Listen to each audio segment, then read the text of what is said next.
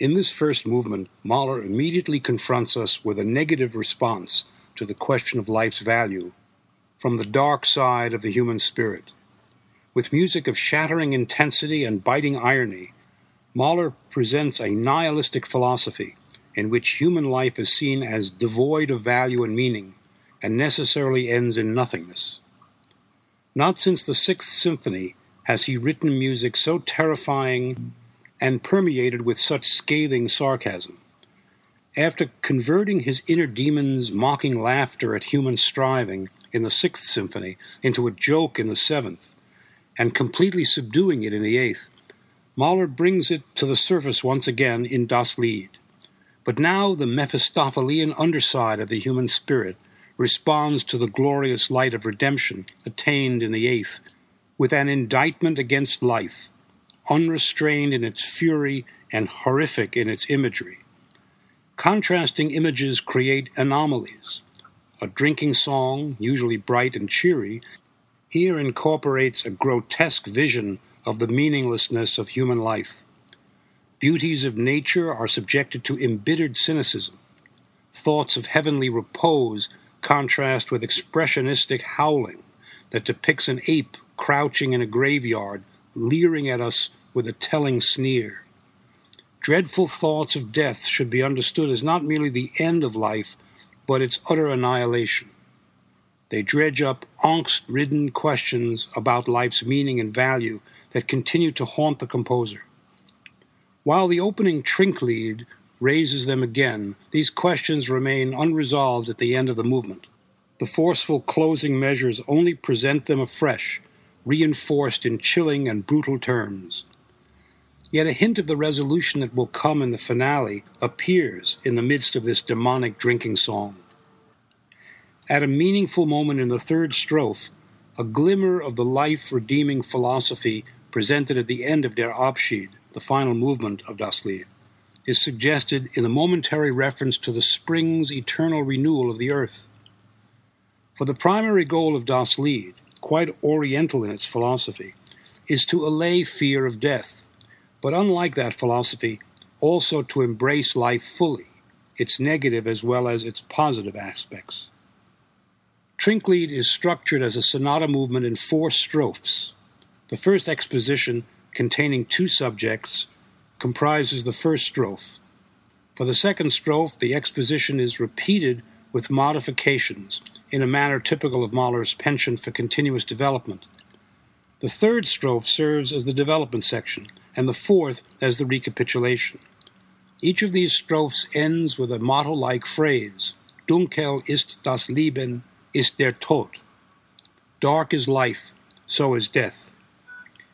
This phrase has a downward pull and is based upon the quintessential tone row stated at the outset by the horns.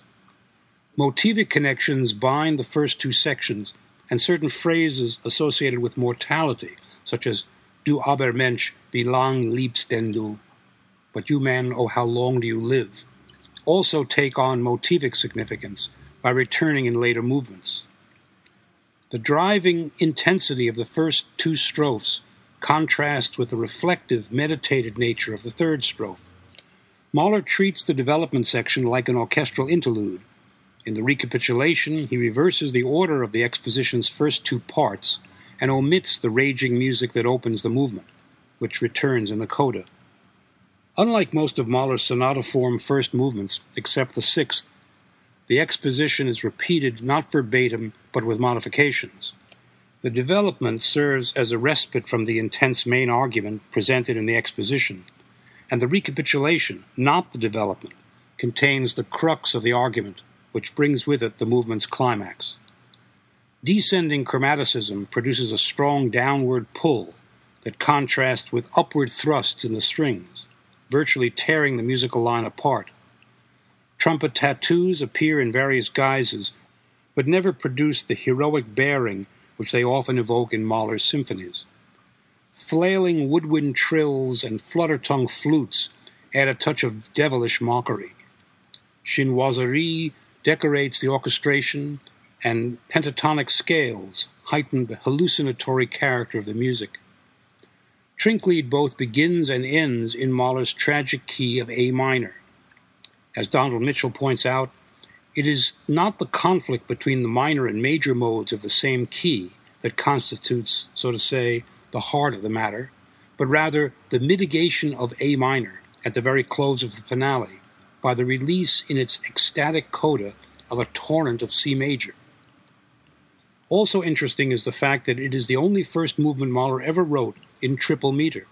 It contains not a single march theme, which is true of only two previous symphonies, the first and the fourth. And as Paul Banks notes, there is no trace of dance music. The first movement opens with a blazing military signal that bursts out in the horns.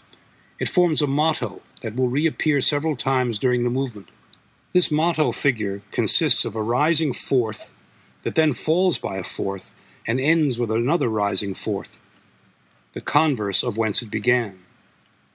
The inversion of the rising fourth in this motto may betoken a demonic response to the Veni One and Lumen Accende motives from the Eighth Symphony that began with a falling fourth. Here it functions like a summons that calls forth the nihilistic denial of meaning and value in life, and therefore eschews both light as a source of meaning and creativity as purpose. The shape of the theme turns around itself in full circle and thereby implies eternal return, but in a negative way. The worst in life must also return with the best. This motto contains a tone row that functions as a symbol of nihilism. Its riveting rhythmic accompaniment consists of rapid staccato triplets and trumpets, flutter tongue quarter notes in flutes, grace noted eighths in clarinets, pizzicatos in second violins, and impishly flitting figures in oboes and spiccato violas. Together they sound like machine gun fire.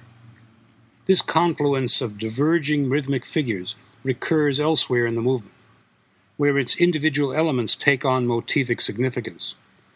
Descending chromatics in the theme and its accompaniment draw the music downward and give it a menacing, disdainfully mocking quality. We are in the grip of a terrifying force that threatens our very existence. Here is the motto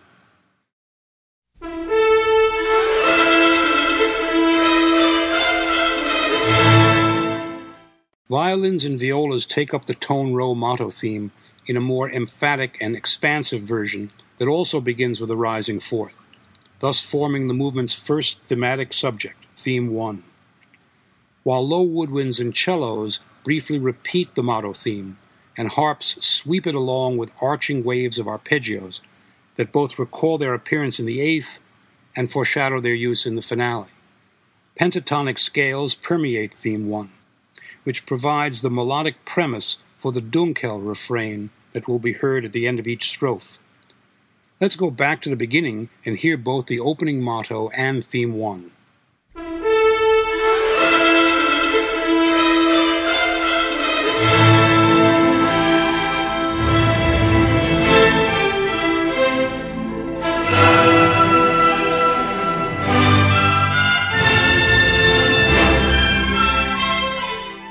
When the orchestral introduction reaches its peak on an expansion of theme one, the motive of longing becomes a thematic element.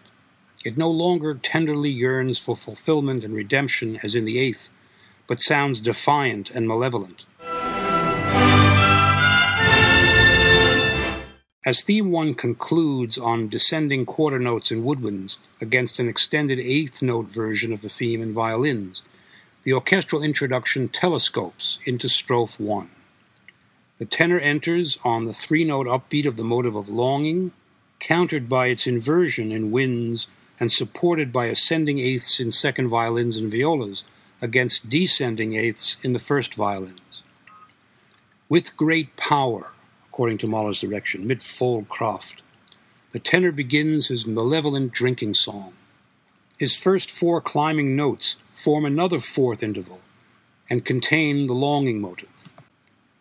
At the high point of his entrance, violins assert a reconstituted fragment of the motto theme, echoed briefly by woodwinds. Second violins add a rising four note figure that will take on thematic significance as the movement proceeds. violins play a capsulized version of theme 1 that ends as the cellos repeat the fragmentary reference to the motto theme with which strophe 1 began. Syncopated rhythms in the melodic line keep the music slightly off balance, weakening the first beat and thereby deflating its emphatic treatment in the original statement of the motto theme and theme 1. Horns play a descending modal, partly chromatic phrase with strong accents against chromatically descending trills in the first violins. The last of these trills overlaps with the return of the tenor after the dynamic level diminishes. The tenor sings a chromatic variant of the same rising notes with which he began strophe 1, against descending trills in the first violins, which lead into a stable D major chord that seems to draw the music inward. As the tenor continues with what at first appears to be essentially the same music to which he sang the first line of the text, cellos add a turn figure, followed by an inversion of the three note upbeat of longing, anticipating by one measure the addition of this turn in the vocal line. Here is the beginning of the first strophe.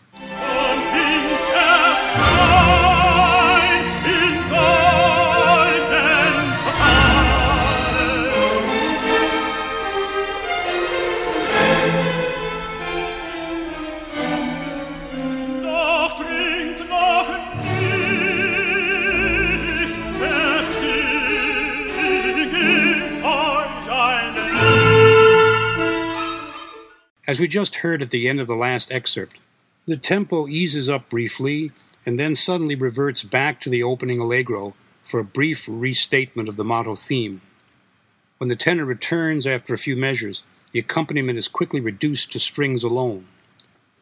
Then violins, with the motto played by the glockenspiel, play the first three notes of theme one. They continue thematic development in a manner completely divorced from the vocal line toying with the motto theme's falling three note phrase in different rhythmic configurations. The four note rising figure is asserted into the vocal line, and the motive of woe, falling minor second, appears three times in the third line of the text on the words Kummer, Seele, and Klingen. On the last of these words, Mahler creates a musical effect by holding on to the two note woe motive made to sound more resonant by the sparkling tones of the glockenspiel. However, that instrument goes on to play the third note of the motto theme along with the woodwinds, while they sustain the second note of woe. The first part of the exposition, which we'll call the A section, closes just as these two ringing notes sound in the voice, and the full orchestra re enters with a strong statement of a variant of theme 1 in the mournful key of B flat minor, propelled by waves of harp arpeggios. We'll now hear the return of the opening motto that precedes the continuation of strophe 1.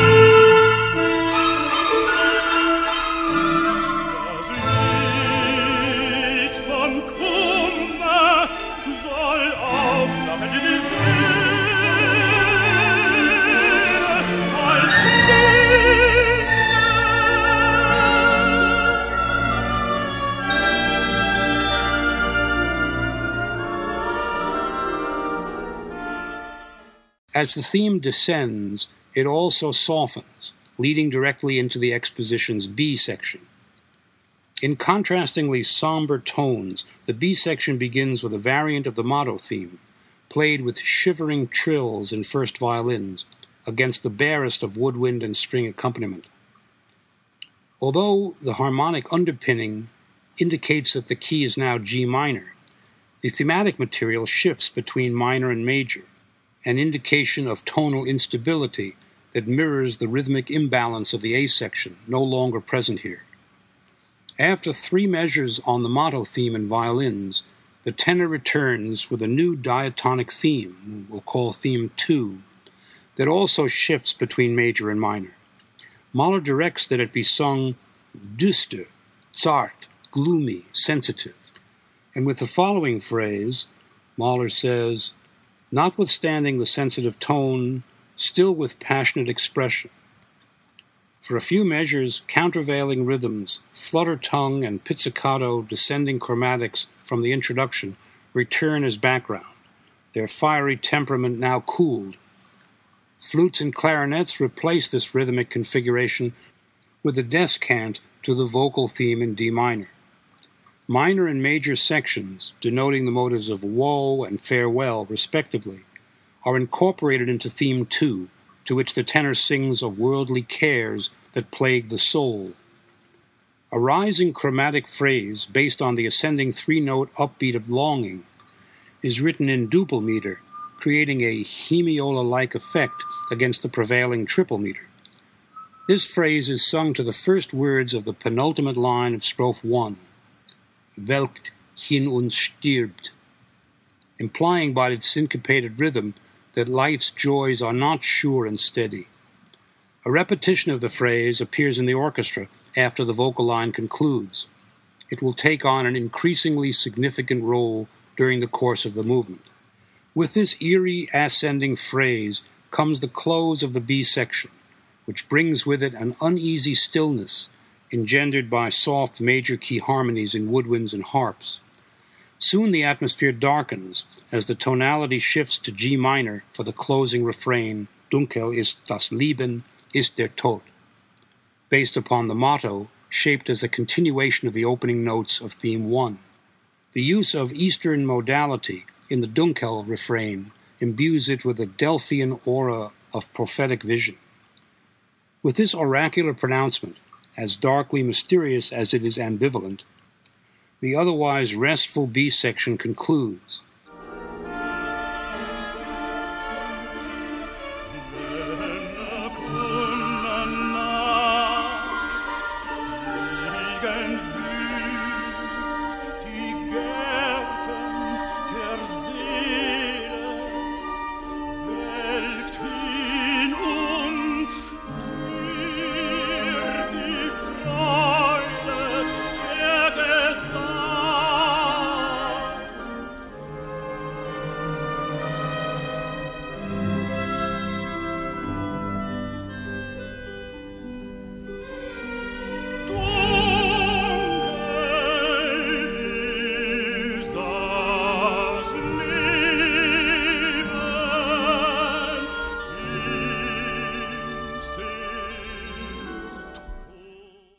Mahler telescopes the close of the B section into the return of the A section, beginning the new section on the very same note on which the previous one ended. Now the raging fury of the introduction returns, and with it, horns forcefully assert the motto theme, accompanied by a somewhat attenuated version of the demonic flickerings of woodwind trills, flutter tongue flutes, violin triplets, etc. These triplets force the music downward chromatically, as at the beginning of the movement.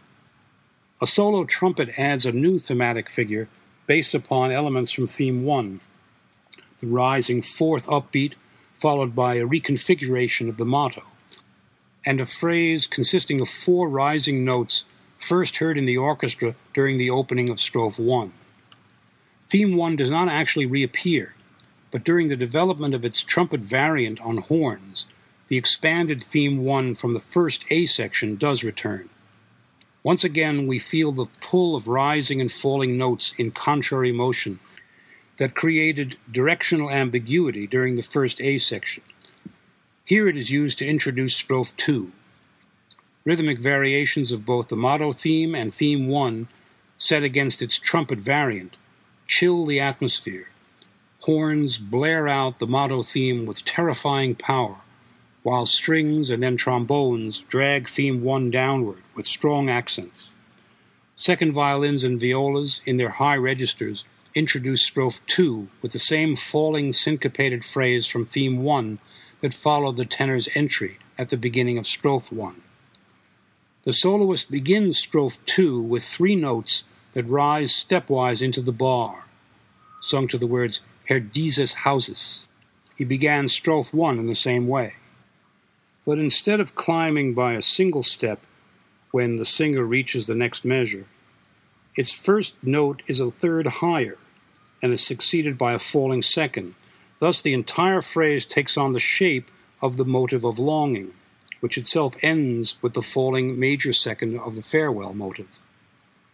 Again, horns powerfully assert their motto theme. Violin's falling chromatic figure opposes the tenor's rising phrase during a brief retard. With slight variations, the music that follows is essentially the same as that heard in the first A section, with the phrase sung to the words Seele euch klingen, no longer rising to a scream of woe, leaving the violins with the melodic line before a key shift to B flat major. With this key change, the transition passage to the B section returns, but this time in a much calmer mood, Woodwinds continue with theme 1 as at the end of the previous A section, but now it is played softly and sweetly like a lullaby. They accompany a rising vocal line on the words Die Leute schlagen und die Gläser leeren, sung to two phrases, one an extension of the other, the first ending on the falling minor second of Woe, the second on the falling major second of Farewell. The following line is sung to an expanded version of theme 2, now in the minor key with modal passing tones. At the same time, violins play theme 1 on soft swells. Harp arpeggios enhance the floating motion of theme 1. Another key change, now to A flat minor, ushers in the return of the B section, virtually the same as before, but with slightly fuller orchestration and a few modifications in the vocal line and rhythmic accompaniment. Ist mehr wert is sung to an upward arching phrase that ends with the falling minor second of woe, repeated twice for emphasis. This cellular phrase will be used later in the symphony and reappears in the fourth movement of the tenth. Two solo violins imitate the opening horn motto in an elongated version as the tenor sings the penultimate line of this strophe. Now in F minor, the Dunkel refrain concludes the reprise of the A section, moving into the major as it is extended in the orchestra.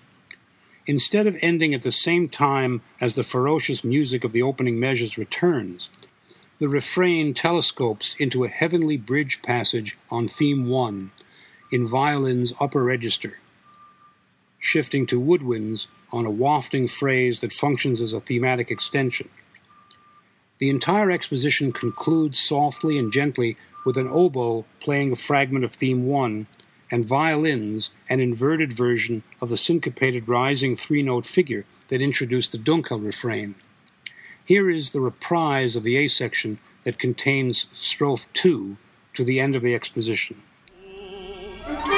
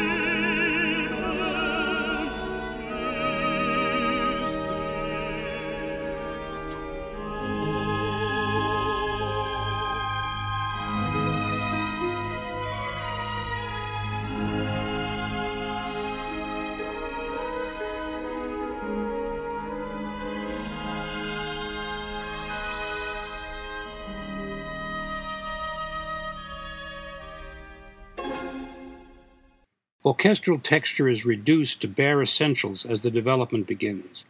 As we heard at the end of the last excerpt, a jolting pizzicato entrance in strings, reinforced by its forzando shudder in second violins, shakes us out of the dreamlike state in which the exposition ended, a refuge from the onslaught of the first subject. Violin tremolos on an F minor chord generate underlying tension as a muted solo trumpet quietly enters with the first few notes of the opening motto. The English horn counters with a fragment of theme 1.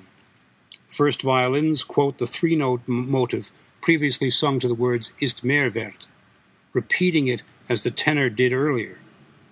Solo clarinet develops fragments from theme 2, including the modal rising four note figure while violins counter with a variant of theme 1, the two fitting nicely together because of the thematic aspects they have in common. Heavy accents contrast with the piano pianissimo markings. The downward motion of the musical line that is rhythmically regularized in the violins but syncopated in clarinets creates an impression of unsteadiness. Pentatonic scales contrast with major minor scales. At the bottom of a long descending line, the development seems to recommence as the shuddering F minor tremolo chord and flute flutter tonguing return. But the English horn repeats the four note rhythmic figure of the motto theme several times, as if in a state of increasing anxiety. The same thematic elements with which the development began now return. Theme 1 is further developed in violins, and the first trumpet in counter variations, after the violins quote the Ist mehr wert motive twice. A brief climax occurs during which wide leaps disfigure theme one's upbeat into a two measure phrase in cross current meters that anticipate the climax hemiolas that appear in the finale. Once again, the segment concludes on a descending modal scale in violins, this time stated forcefully, and with the same extension of the falling syncopated figure with which the exposition ended. Here is the beginning of the development to this point.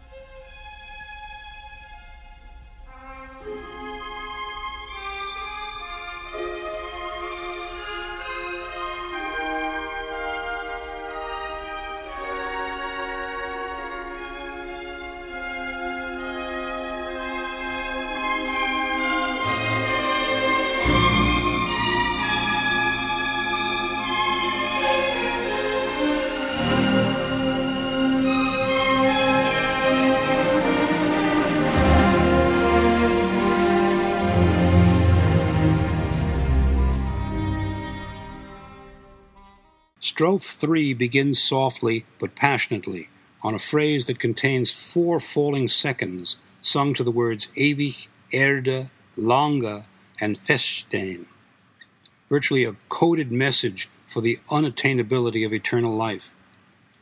Violin musings on theme 1 provide a descant to the tenor's somber though disquieting thoughts. On the words und aufblühen the tenor stretches the interval of the rising first note of the Ist mehr wert motive to an octave, making it sound like a fervent prayer for eternal life to blossom forth. A chamber ensemble of flutes, English horn, and violins provides a brief interlude.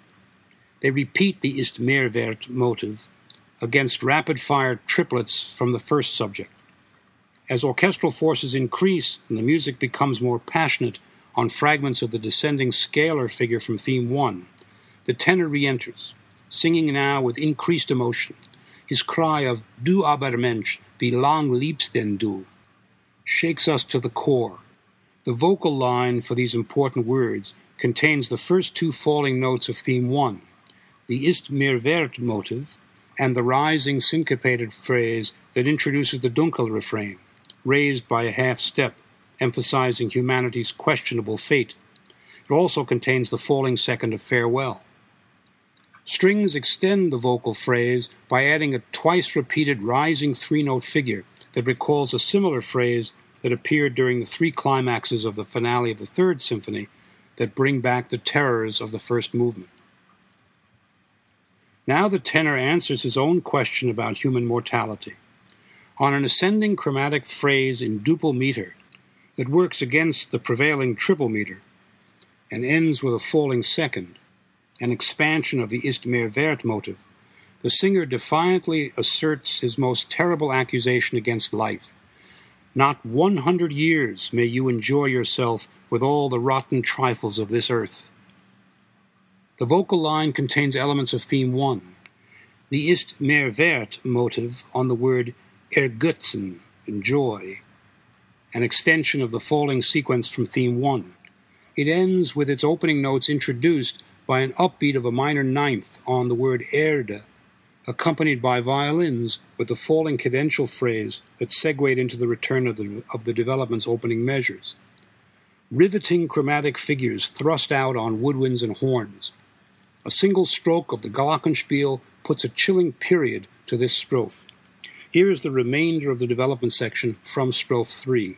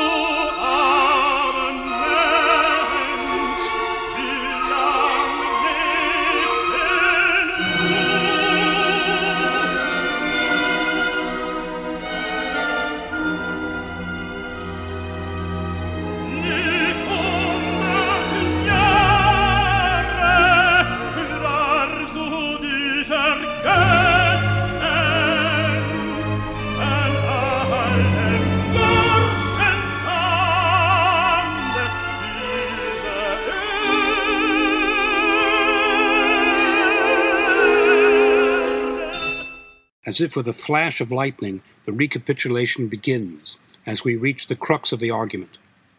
It is at this point of crisis that the singer will describe a scene as terrifying as it is grotesque a fantastic vision of an ape crouching in a moonlight graveyard, wildly howling, as the text says, amidst the sweet scent of life. On one level, the ape represents the animal nature of man, to which he is inevitably bound despite all his efforts at civilization. For Mahler, it symbolizes his own demon, rising from deep within his soul to taunt him with a cynical grimace. Such a grotesque vision could have been conjured up by any of the romantic tale spinners like Eichendorff, Richter, or E.T.A. Hoffmann, to whose fantastic Märchen Mahler was attracted in his youth. But Mahler's imagery is more than mere fantasy. It has an expressionistic quality that invites comparison with the grotesque hallucinations in Schoenberg's Pierrot Lunaire and Erwartung, the tortured convulsions of a deeply troubled soul. Declamatory outbursts, descending chromatics, and a final superoctave dive that occur during this climactic passage are characteristic of Expressionism. It should also not go unnoticed that this climactic section begins the recapitulation although usually expected during the development. But while certainly taking us back to the first subject, it does not have the character of recurrence but of crisis and calamity, a very unusual role for a recapitulation that was intended to set things right again after the development pulls contrasting themes apart. Here the recapitulation begins with a whirlwind on the same rapidly rising glissando that appeared immediately after the opening trumpet call at the beginning of the movement. The raging fury of the opening returns with unabated violence. Horns wail out the motto theme while trumpets violently sputter the falling three note syncopated figure. Played in gripping chromatic flashes and extended with heavily accented quarter notes, evoking an image so horrible that it takes a strong constitution to confront it without flinching. To the Ist mehr wert motive, beginning on a rising fourth, combining the motto theme with the first three notes of theme one, sung to the words Im Mondschein, and echoed by horns, the singer begins to describe his horrific vision. As he expands upon this cellular motive for the succeeding lines of the text, violins sputter out a diminutive version of the motto theme in rapid eighths, which Mahler instructs be played gerissen, rippingly. They are echoed by horns. The vocal line from the opening A section is now distorted by hemiolic figures, sung demonstratively, as we now confront the malevolent demon within us. Theme 1 and the motto theme are treated motivically. The downward pull of the syncopated figure that introduced the development becomes as pronounced as the Ist mehr wert motive. Both forcefully tug at each other in close combat.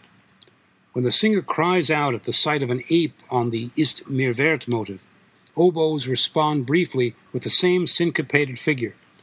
During the climactic passage, a falling fourth, repeated twice on the words Hört ihr, wie sein Heulen, inverts the opening notes of theme 1 and the motto theme.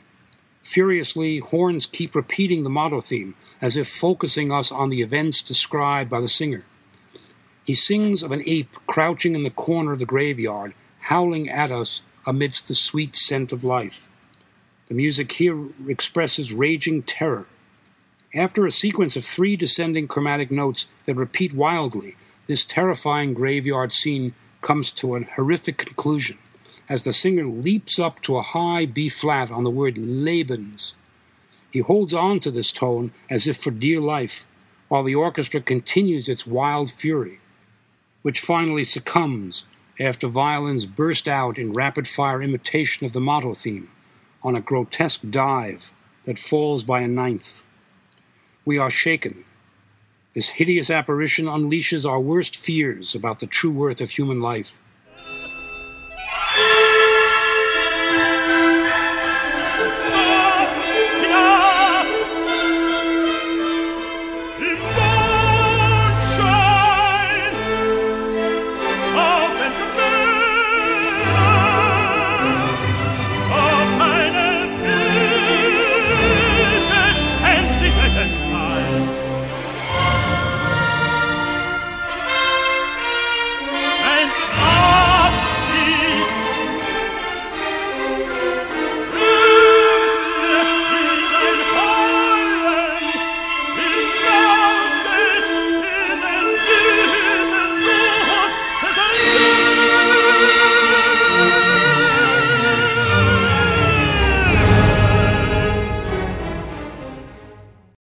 A furious descent in the violins that extends the falling vocal line, as if to continue this grotesque imagery, the singer recovers his composure and re enters on a rising version of the three note syncopated figure that appeared during the transitions throughout the movement.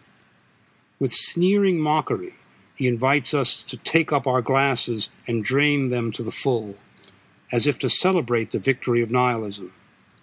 Although his words may seem affirmative, sinister chromaticism on this rising phrase should leave little doubt that Mahler did not intend these words to convey a positive meaning. For if the singer is truly a Mephistophelian character, his invitation to take up the wine glass could only be made in mocking irony. I suggest that it is conceptually the same malevolent singer who will give a direct expression of his devaluative accusation against life in the Trunkene, fifth movement. To strains from the second part of the first subject, the singer gently entices us to drink to life, knowing full well that life is ultimately worthless. Ironically, he sings the last words of the text's penultimate line to the motive Der Tag ist schön from the fourth Kindertotenlieder, anticipating its tortuous distortion in the finale. Woodwinds quietly play the opening notes of Theme 1, repeated even more softly in high violins, as the introduction to the final Dunkel refrain. Elements of Theme 1 appear in violins toward the end of the vocal phrase, and flutes play an elongated version of the major to minor motive of Fate.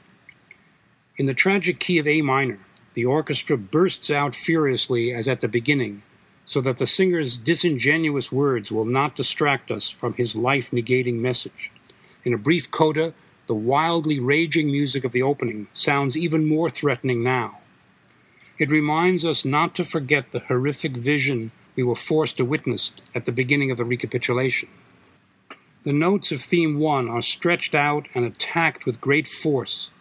The motto theme is reconfigured to sound even more grotesque. Notice that the very last two notes of theme one in the violins form the minor second of woe. With a sharp stroke in the orchestra immediately after the woe motive sounds that cuts deep like a dagger thrust, this terrifying drinking song comes to an end.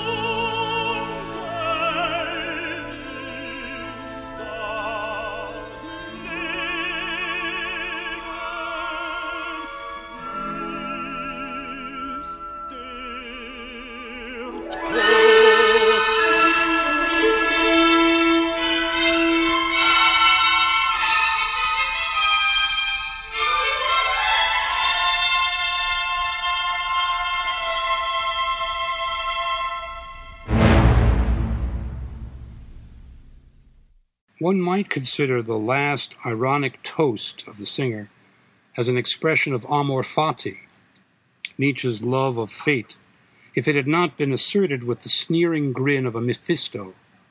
Mahler, of course, gives no hint here that it is, but who else but Faust's underside could respond to the positive conclusion of the eighth? If there is a hint of affirmation in the Trinklied, it occurs during the third strophe, when the words foreshadow the penultimate line of text in the finale, the poetic image of eternal return. The closing section, however, should leave the listener completely shattered by the sheer force of its wild eyed and blatant assertion of nihilism. We will have to wait until the end of the symphony for life to be affirmed after this powerful onslaught of life denial. But for the time being, we must explore significant aspects of the human spirit to learn more from them about life's meaning in order to achieve a new, more substantial, if less definitive, manner of redemption from nihilism. Thus, I suggest that after Trinklied ends, the singer takes his own advice and takes up the wine for the sole purpose of succumbing to a drunken stupor, followed by sleep in which he hopes will, he will find peace. In drink induced sleep, he dreams of three basic characteristics of human life positive and negative loneliness, youth, and beauty. During each of these succeeding movements, hints of the dreadful graveyard scene arise, like ghosts evoked by the music and text, to function as a constant reminder of its terrible condemnation of human life. Yet each time, these vague recollections of Trinklied's disturbing vision quickly disappear often enveloped in hope or joy. Their recurrence is necessary to continuously renew the life affirming principle that is ultimately their undoing.